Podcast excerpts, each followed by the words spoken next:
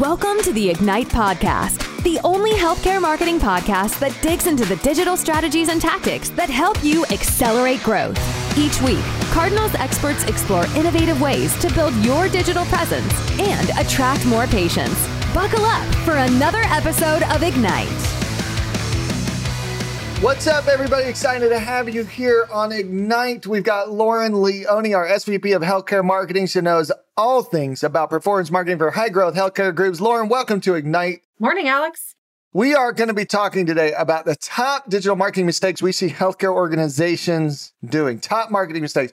This is going to be a good one, guys, because we see these things all the time.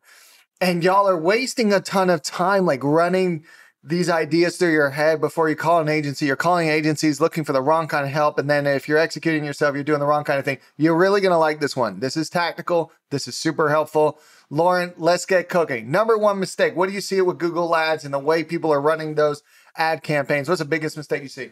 with the way that the engines are running now there's the you know the onset of of smart bidding algorithmic machine learning is smarter than any human. And i think rather than leaning into that what i'm noticing organizations doing is over segmenting and that can happen in a number of ways. It can happen because you're over segmenting your geographic regions and thinking you have to have these micro campaigns or you're over segmenting in your the way your budget is sliced and diced across all of your campaigns trying to get more control. And what that's really doing is it's hindering you from taking advantage of the fact that AI is smarter than a human being and and really leaning in and allowing the machine learning to to kind of help you make real-time adjustments to your campaigns based on some of these nuances. Yeah, and there's a fine line, right? Like just leaving it all to the computers has also taken us in the like what where do you draw the line? How do you get enough insight. Set up really smart tests. Think about what you want to know. Do you want to know if one market is performing better than the other, one state, one half of the country, one region? Do you want to know if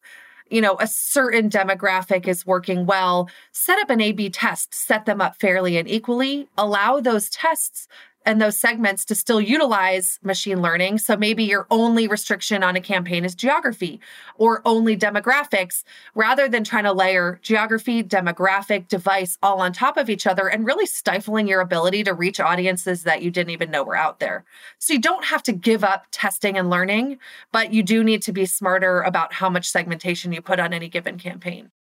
Can you get all the insights you need if you set it up the way you're talking about? Are, are, you still, or is the machine just saying you drove more conversions? You're welcome.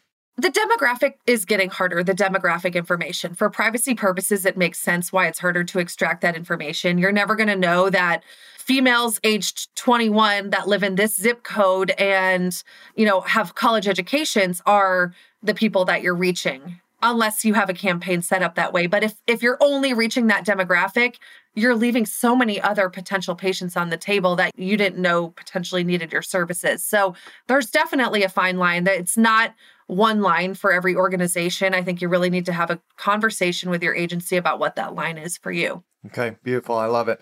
Not so easy. Don't ever let the algorithm do everything it's almost like you have to provide the right inputs to the computer and Google's Absolutely. trying to get rid Google's trying to get rid of agencies probably over the next 10 15 years but they've been trying since I started Cardinal over a decade ago. They haven't succeeded because computers still have to be told what to do for them to go figure out how to execute it. So you're not going to get rid of humans that easily. What's the second biggest mistake you have seen with our least favorite marketing channel?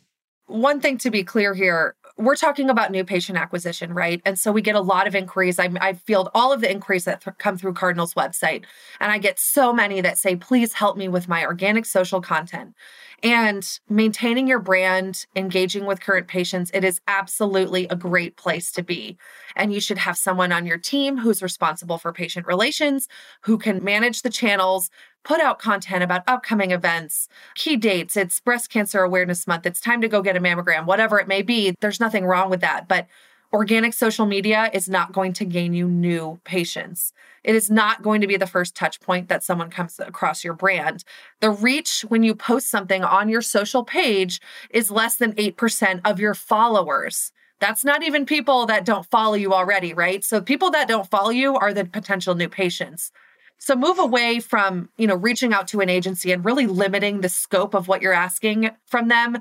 as just organic social and start asking, I want to reach more new patients. Can you, agency, please tell me what channels I need to be on in order to do that? Yeah. Organic social, not for patient acquisition. Not for patient acquisition, great for retention, great for community relations, great for, you know, re-engagement, but that is the max that it's going to do for you. And I love small business. I love our smaller medical practices just as much as the big ones. And and it frustrates me the most when the small ones come and say, help us with our Facebook feed. And I say, you are wasting your time. What you need are new patients. You've got about 18 followers and they're all your family. There is no point to even posting to this thing. The time and money you spend doing that post, it's coming up with the content. Are you creating videos? Yeah. Are you doing graphics? That is just so much time and energy and money that you're spending doing these things. Convert that into a really smart paid social campaign yeah. that is targeted at new patients. Mm-hmm. Mm-hmm. And for the bigger medical groups out there, organic social works really well because you do want lots of reactivations. You do have lots of employees who need to know what the heck is going on in your brand positioning. Makes sense there. Smaller guys, ah, I wouldn't mess with it. All right. Number three mistake. This is my favorite marketing channel. Tell us what to do, what to avoid. In the organic space, I can't tell you how many times I get someone that comes to us and they're looking for a short term fix to their organic problems, right? Let me bring you on for three months and I want you to fix all these things that you see, right? You did a great audit, you found all these technical issues. My URLs are a mess. My crawl depths are out of control. My backlink profile is toxic. Fix it for me. Three months later you fixed that that one technical thing. Thank you very much. I'm going to assume everything's good to go and, and i'm going to stop doing seo and seo really should be the foundation to any digital marketing strategy. It is owning the house. You're paying a mortgage. That that is going to be your money long term versus the paid media which is a great strategy but you're renting that space unless and until you stop paying for it. It's not yours long term. So I would just say think about SEO is an evergreen, always on strategy. Yeah. And when Lauren was saying organic, she meant SEO because we were just talking about organic social. We were talking right. SEO, SEO, SEO. Do you include reviews, listings, all that kind of stuff in SEO? Absolutely. Local SEO showing up in that map pack, that is absolutely part of the equation. If we have a practice, a healthcare group that has physical locations, or even, you know, maybe now we're seeing like mobile urgent cares, they're they're servicing a trade area and going to the patient you need to have a local presence. The near me searches, the zip code searches, the city searches are just continuing to grow. And, and in order to ter- return a result for those, you need to have offsite citations. Absolutely. So you're telling me I rank number one for Atlanta orthopedic surgeon. I have to keep going? Yes, because if you stop, what's going to happen is naturally your backlinks are going to start to fade off. They don't last forever. The algorithms will change and you're not keeping up with them. And your competitors are going to start doing things like growing their backlink profiles, adding more content to their site, and they're going to get the positive uptick in their performance and you're going to get the negative. You're going to be going down as they go up only one number one for now. Eventually, you'll come down. An algorithm update could wipe you out. Don't cry about it. It happens to everybody, but it could also wipe you out, and then you got to start over. So it sounds like job security for agencies. This is good news, Lauren. I'm liking this. Let's stay in the agency space. This is good. and for the marketers that are in house too, you're always needed. Yeah, don't let them tell you different. All right, Lauren, thanks for joining us on Ignite. This was fun. We talked about the top three mistakes. Number one, over segmentation in Google ads. Number two, investing in too much organic social for patient acquisition. Number three, stopping SEO. Lauren, thanks for joining us. Thanks, Alex. Thanks for listening to this episode of Ignite. Interested in keeping up with the latest trends in healthcare marketing? Subscribe to our podcast and leave a rating and review. For more healthcare marketing tips, visit our blog at cardinaldigitalmarketing.com.